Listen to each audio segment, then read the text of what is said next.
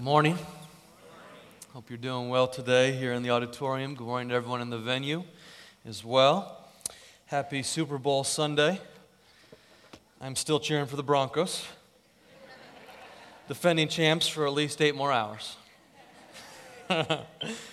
Boo, Patriots. I hope you're doing well today. My name is Adrian. I'm one of the pastors here at Carnegie Free. If we haven't yet met, love to connect with you after the service.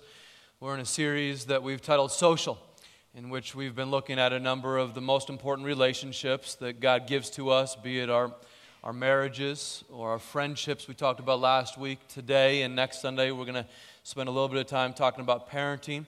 We're also in these coming weeks going to talk about um, the gift that God gives some of singleness, which doesn't feel like a gift to many that are going through singleness, but we'll, we'll journey through that whole idea of singleness, how we can support each other in that. Talk about the relationship that we have with the church. What is the relationship that we have, well, with, with the body of Christ, the family of Christ? And uh, that's where we're going here in the next uh, several weeks in this series, Social. Uh, but today is the parenting ideal. Let me ask this question to begin. When mom gives birth to that little baby boy, to that little baby girl, what is she hoping for in 18 years? When mom or dad adopt a five year old boy or girl, what are they hoping for 13 or 14 years from that day? I think we're wise to ask those questions from time to time, to, to pause in our parenting and our grandparenting and, and say, I'd like to begin with the end in mind and ask myself, what, what am I hoping for? And then go back to that on a regular basis. A couple years ago, uh, Susie and I, my wife is Susie, and, and we, uh, we listened to a message by Andy Stanley from North Point Church. And Atlanta, and it was a message on the decisions that he and his wife would go through as they considered the end as it related to their parenting. And they developed a grid for what they would say yes to and what they would say no to. But uh, the way they defined their end was this they hoped that in 19 or 20 years, well, when their, parent, when their kids left the home, uh, their goal would be that uh, the kids would want to come home even when they didn't have to come home. That, that's how they began with the end in mind. So Susie and I processed through that message, and uh, we like to read books together on parenting or on marriage, and, and sometimes get a third party perspective. We're a cheap date for one another. And uh, we asked the, that same question what is our end goal? And we settled at these two that number one, our kids would find their joy and their hope in the radiance and the goodness of God. That first and foremost, they would know that He is the one they can put their trust in, that He is good all the time. And that second, they would, like Stanley said, they'd want to come home even when they don't have to come home. Not that they'd want to live at home, they need to have their own apartment and they need to pay for it, I might add. But, but they want to come home when they don't have to come home.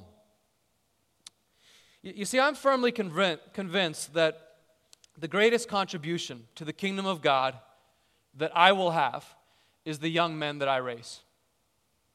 My kids are five and nine right now, and I am convinced that that will be the greatest contribution that God will give me for the kingdom of God. Now, why is that? Because anything else I do, someone else can do. Someone else can pastor this church. And thank God, a number of others have done it very, very well, much more gifted than me. And others can pastor this church. Others can do your job too. Others can do your volunteer work. Others can teach the art classes or the music classes that you teach. Others can coach the teams that you coach. And all those are very valuable but no one else can be mom or dad to your kids. Do I have your attention? This morning, I'd like to speak on general parameters that the Bible would give to us as we develop kind of our parenting philosophy, even grandparenting philosophy, philosophy I might add.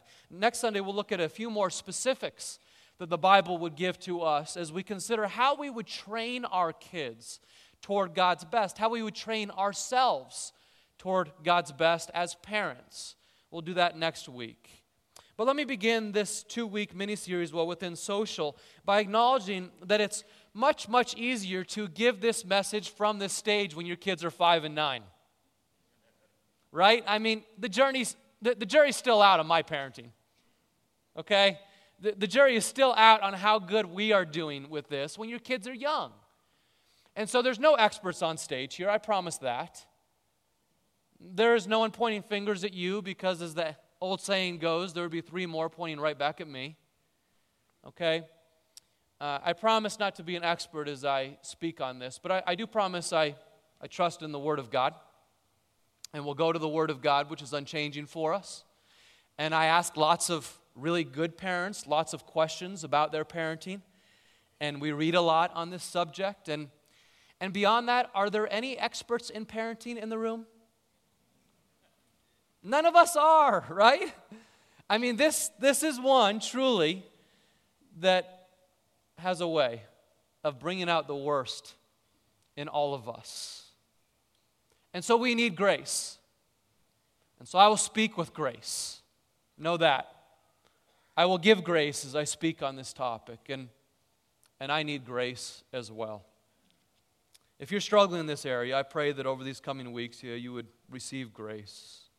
We'll dive into the scriptures together as we seek to grow in this wonderful gift that God gives us, this wonderful privilege, though, that He gives uh, parenting our little uh, girls and boys. Now, the Bible doesn't give us a specific guidebook, as it were, for parenting. I sometimes wish that it would.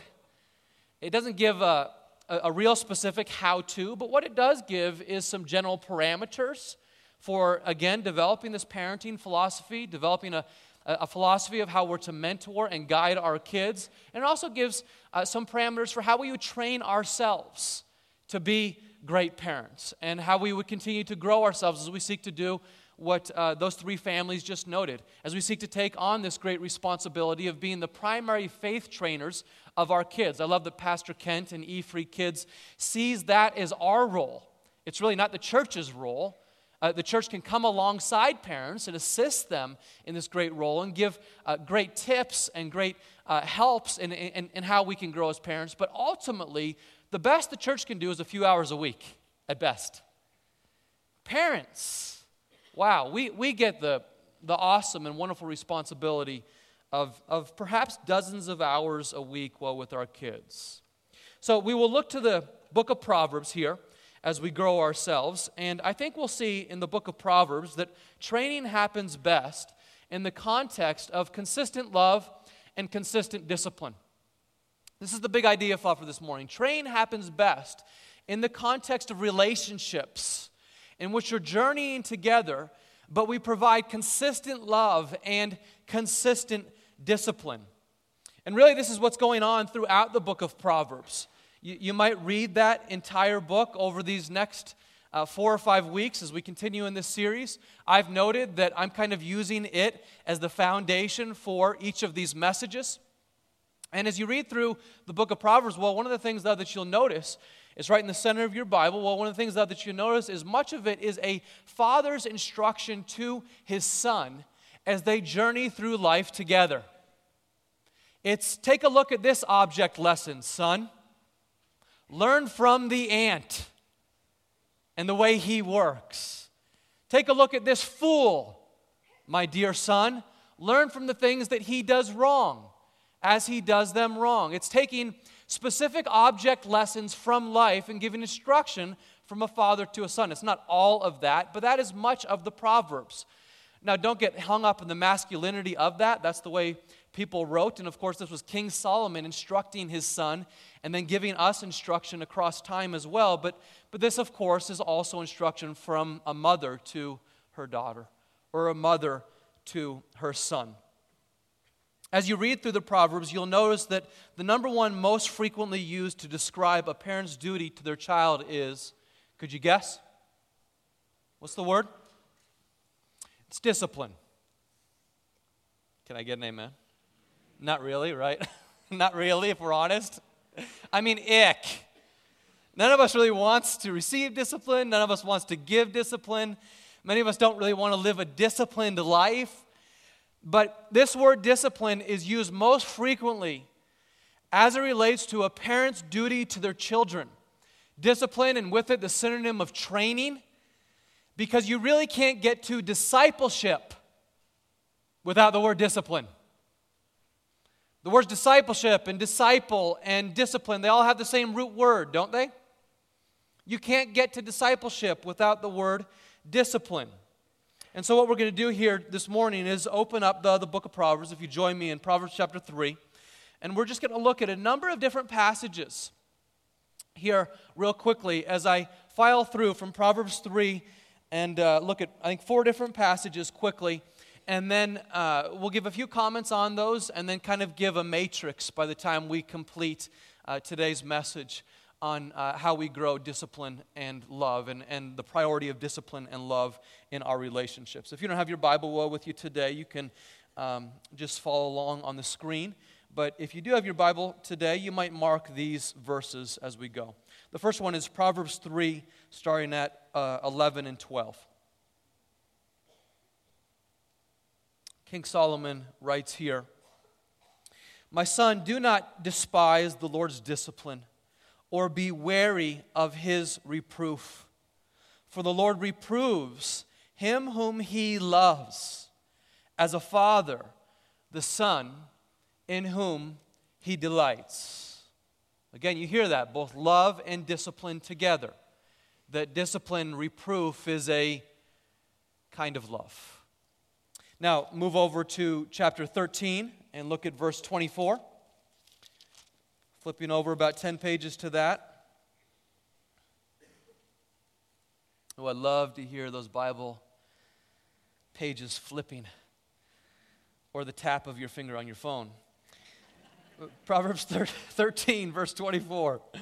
It says here uh, Whoever spares the rod hates his son but he who loves him is diligent to discipline him. Wow, what are we talking about here? Whoa, Nelly, we're not going to talk about this, are we, Adrian? Yeah, we are. We are. For a few minutes, stick with me. We'll come back to that in just a moment. Don't dismiss what we're saying just because we talk, we mentioned the word the rod. Okay, we'll come back to that in a minute. Don't dismiss it. Let's, let's learn what the Bible has to say here about discipline. Now, now let's move forward, understanding that discipline is this expectation. He who loves is diligent to discipline. Go down to chapter 19, verse 18.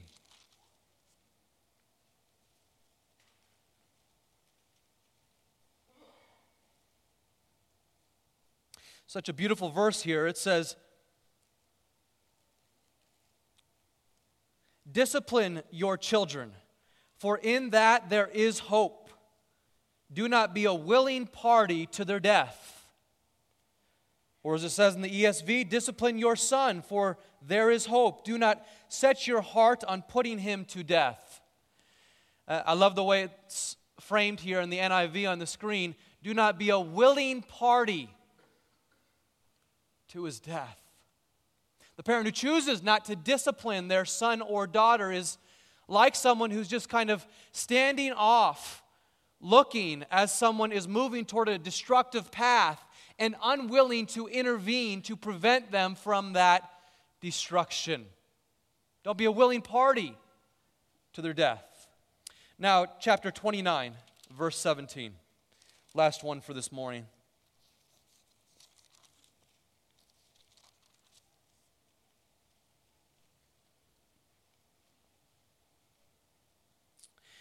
Discipline your son, discipline your daughter, and he will give you rest. He will give delight to your heart. What a word. That the parent who refuses to discipline never has rest. Have you seen that parent? They never have peace at nighttime. But the parent who disciplines, provides a framework, provides boundaries, provides proper fences. she rests at bedtime. He rests at bedtime. So many more could be noted, but I think it's worth asking this question why so much focus on discipline, on structure, on training a child in the way that he or she should go? It doesn't feel that loving according to our contemporary definitions of love, does it? Our contemporary definitions of love have all to do with feeling, but the biblical definition of love includes a great amount of training and structure. And the way that you see biblical definition of love offered that the framework that is provided in the book of Proverbs is that underneath love will always include training, will always include discipline, always include instruction and reproof. I love the way the late chairwoman of the University of Stanford School of Psychiatry, a woman named Alberta Siegel, puts it. Alberta Siegel was uh, the very first tenured professor of uh, psychiatry, the, the very first uh, female professor who was tenured at the University of Stanford. And she was an expert in childhood development. And she writes this it's, it's really amazing coming from an intellectual elite. She notes this in the Stanford Observer. When it comes to rearing children, every society is only 20 years away from barbarism. 20 years is all that we have to accomplish the task of civilizing the infants who are born into our midst each year. These savages know nothing of our customs, of interpersonal relations. The infant is totally ignorant about democracy, civil liberties, respect, decency, honesty, conventions, and manners. The barbarism must be tamed if civilization is to survive. Isn't that curious coming from someone from University of Stanford? And who does she think she is calling my beautiful, perfect kids savages? Right? Anyone else? What is she talking about? She has her finger on the pulse of human nature. She understands that there's something so powerful going on within every heart called sin. And if it is not tamed, civilization will not move forward. We have these 20 years, she is saying, to tame what we all have within us that by nature and by choice, we only look out for three people. Can you guess what their names are? Me, myself, and I, I heard you say. That's right. But by nature and by choice, we look out for those three people. And that's why you don't have to teach Sally to be selfish. She does it all on her own. That's why I didn't need to teach Elijah and Silas how to lie. They did it on their own. What they need to be taught is honesty, integrity, discipline, structure. We're sinners by our own human condition. And so, we all, no matter our faith, no matter what your religious perspective is here today, we all have this sin nature raging within us, such that we need this train, we need this guidance. And so, it is for our very own good that the Bible says explicitly train your child in the way that he or she should go. Let's put up Proverbs 3 once again on the screen. Let's all read this together, both here in the ven- or both in the auditorium and in the venue. Let, let's all read this together. It says, "My son, do not despise the Lord's discipline or be wary of his reproof, for the Lord reproves him whom he loves, as a father the son in whom he delights. Uh, don't miss what this passage is saying. It's saying that God loves you and God loves your children just the way they are. But He loves you and He loves your children so much that He's not willing to leave you or your children where you are. He loves you just the way you are, but He loves you so much that He will move you forward. He's not willing to leave us in an infantile state. He wants to grow us, and therefore he reproves us. And so, also, a good earthly mother or father desires to grow their children, and therefore they reprove and guide their children. Unfortunately, though this seems like common sense, it really does. It really does.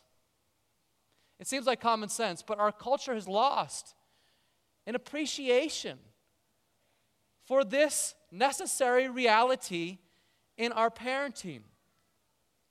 Consistent discipline provides kids with the safety that they need.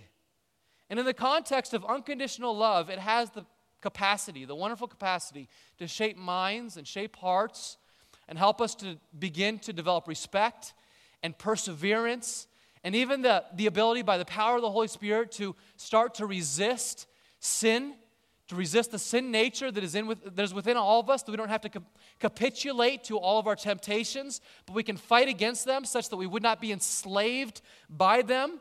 Yes, please. I mean, this is all for our own good. It's through discipline, it's through training that perhaps, perhaps my kids won't have to learn the same hard lessons that I did, the same ways that I did. Yes, please, Lord Jesus, may it be that my kids wouldn't have to learn the hard way as often as I did. Now, the Bible gets a, a bad rap on this word discipline.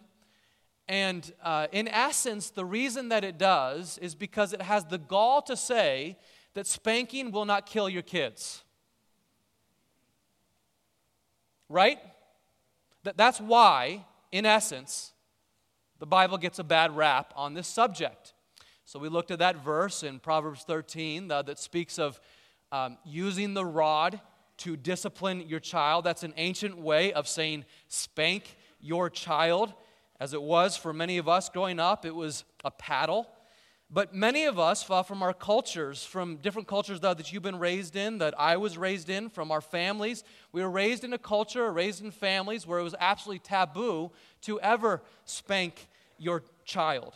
And I, I, certainly won't give any instruction on how parents should do that or whether you should do that in your specific situation or not.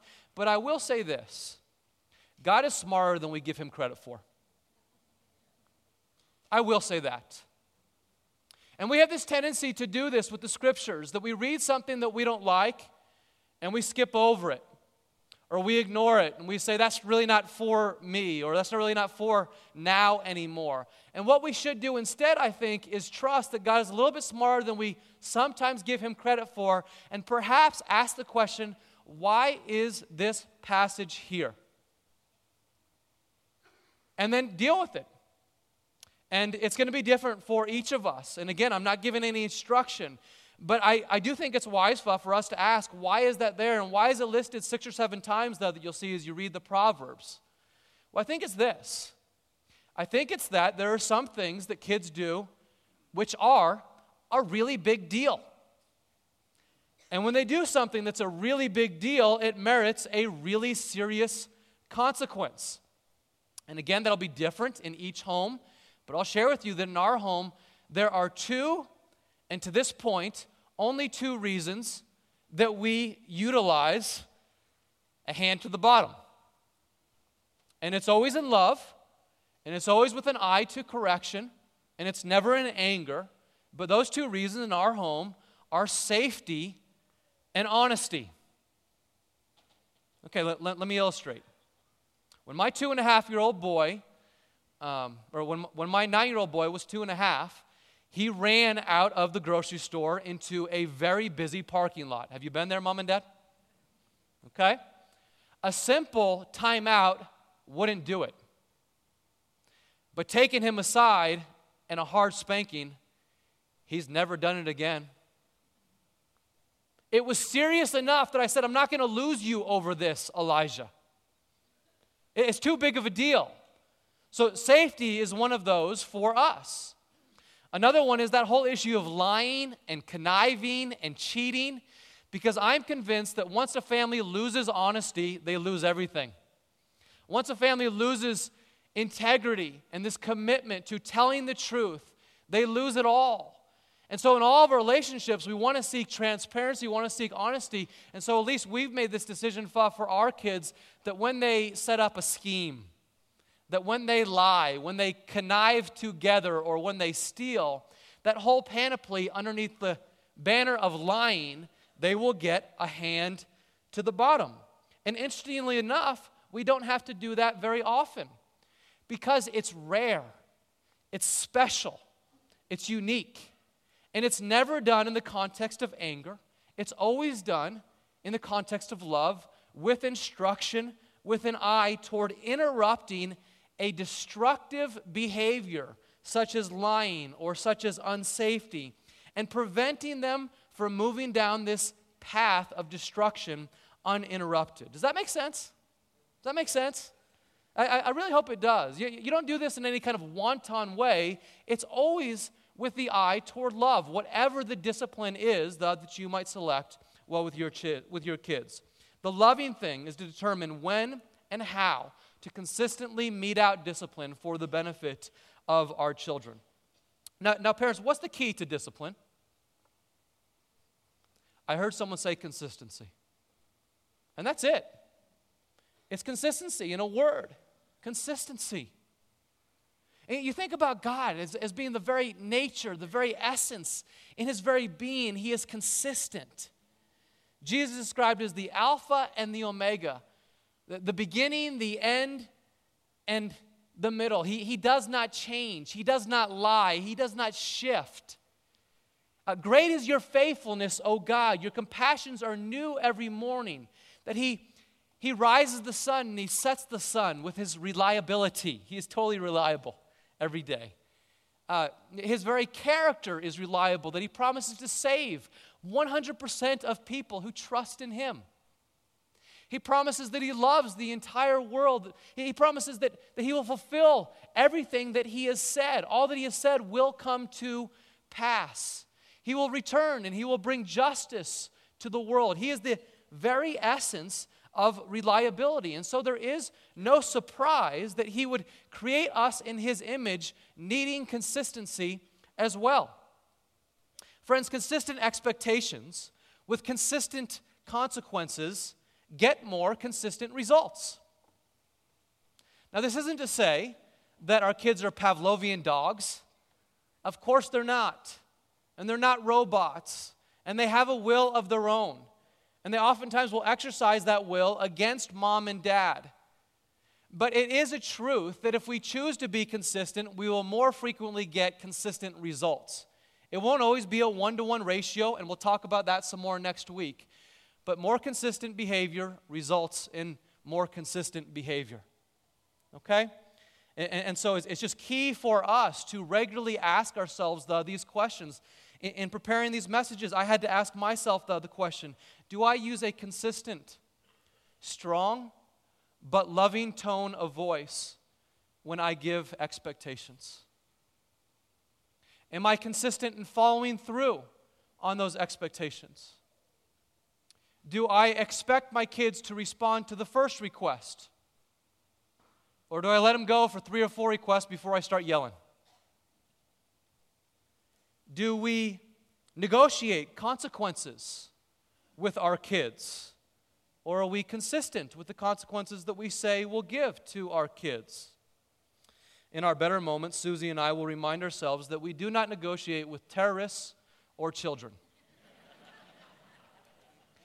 Because when there's no backbone in the home, there will be no peace in the home. So we got to be consistent with meeting out the expectations that we talk about ahead of time.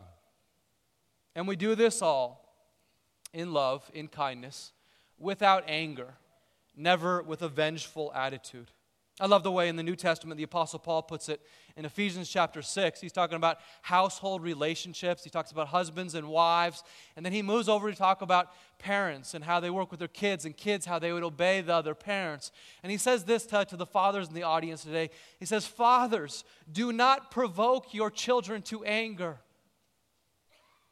do not exasperate your children, do not be harsh with your children.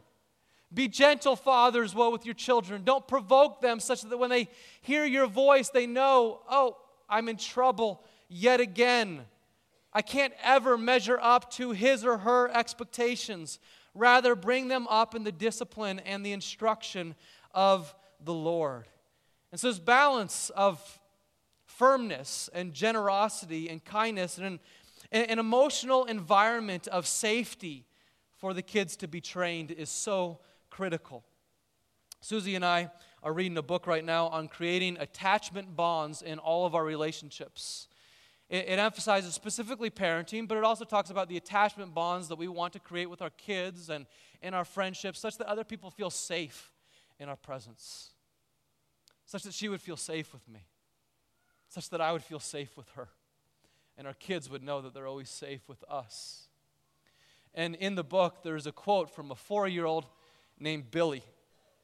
And he says this When someone loves you, the way they say your name is different. You just know that your name is safe in their mouth. Man, isn't that what we want in our marriages? Isn't that what we want in our friendships? Isn't that what we want with our grandparenting? And isn't that what we want in our parenting with our kids? That, that when I say his name, he knows, even if it might come with discipline, it, it's safe. Never out of vengeance, always out of love. And if you're not sure if your home is safe for your kids emotionally, here would be a really, really bold application. Ask them. Ask them. Do, do you feel safe here? Do you want to bring your friends to play at our home? What can I do to help you feel safe? Grandparents could ask the same thing. I think of the tension that I hear about in many families today between uh, adult grown kids and their parents, and tension related to religion, and tension related to politics. And they can't even sit down around the dinner table right now because of that tension. And, and, you might just ask, do you feel safe? And if not, why? And, and reinforce, honey, even when we disagree, I promise you I love you.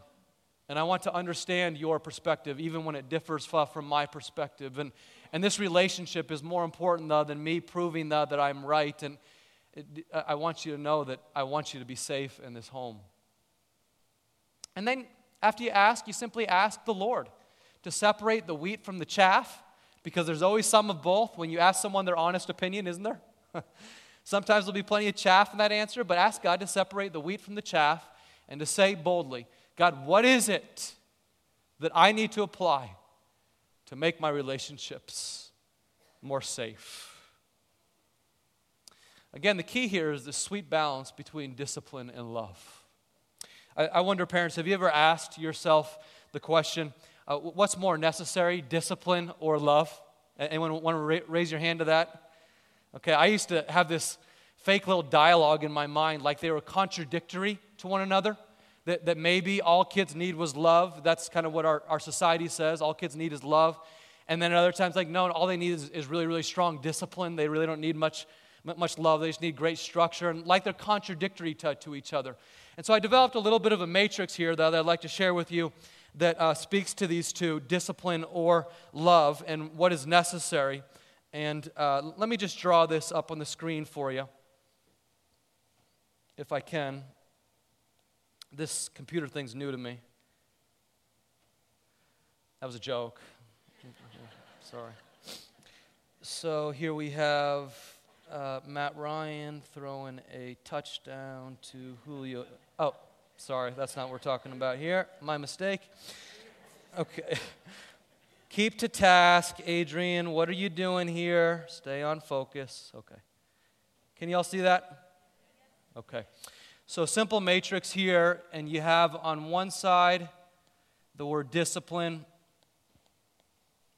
and you have low down in the bottom corner, and then on the other side, up at the top, you have the word love, and Low love is on the left hand side, high love is on the right hand side. And so there's kind of four different ways though, that we can think about this uh, matrix and the interplay between love and discipline in our parenting. And uh, of course, the person who is high on discipline but low on love, that's kind of a police officer. Okay, we have police officers in this church whom I'm very grateful for, and they are loving. But that's not their job to be loving, is it? It's their job to give discipline. And we're grateful for the way they give discipline. So thankful for that. Uh, so they need to be high on discipline, low, low on love. The one who's low on discipline and low on love, that is what you call a deadbeat. Right? You, you've seen those parents. They don't provide either. It's a deadbeat. You have one who is low on discipline and high on love. I'm told that is a grandparent.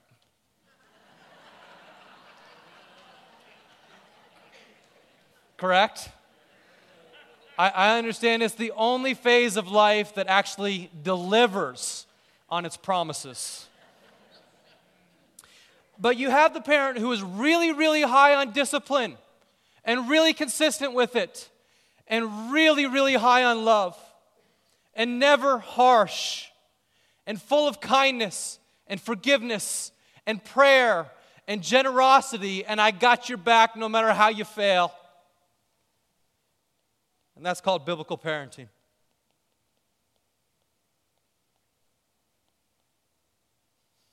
And that's what I'm after. And I know that's what you're after as well. And it's this commitment that we go after together that consistent training in the context of consistent love and consistent discipline is the absolute best thing for, for our kids. Training in the context of consistent love and consistent discipline is exactly well what our kids need. Those of you who are coaches, you know that's what the kids in your team need. Those of you who are music teachers, those of you who are school teachers, those who are mentors to an at risk kid, those who are grandparents, and those who are parents. Uh, this is true. What the Bible says is true. What we need is not simply love. That's what our culture would say love is all we need. What we need is an extra large helping of strong, consistent discipline, and another extra large helping of strong, consistent, abiding love. Is any of us perfect at this? None of us are perfect at this. And so we go to the Lord seeking His grace whenever we fail, asking Him to build us up, to make commitments even today. Which of these three, consistency, discipline, or love, do you need to make a commitment to provide more of in your mentorship, in your parenting relationships today? Let's make that commitment now as we pray. Would you join me?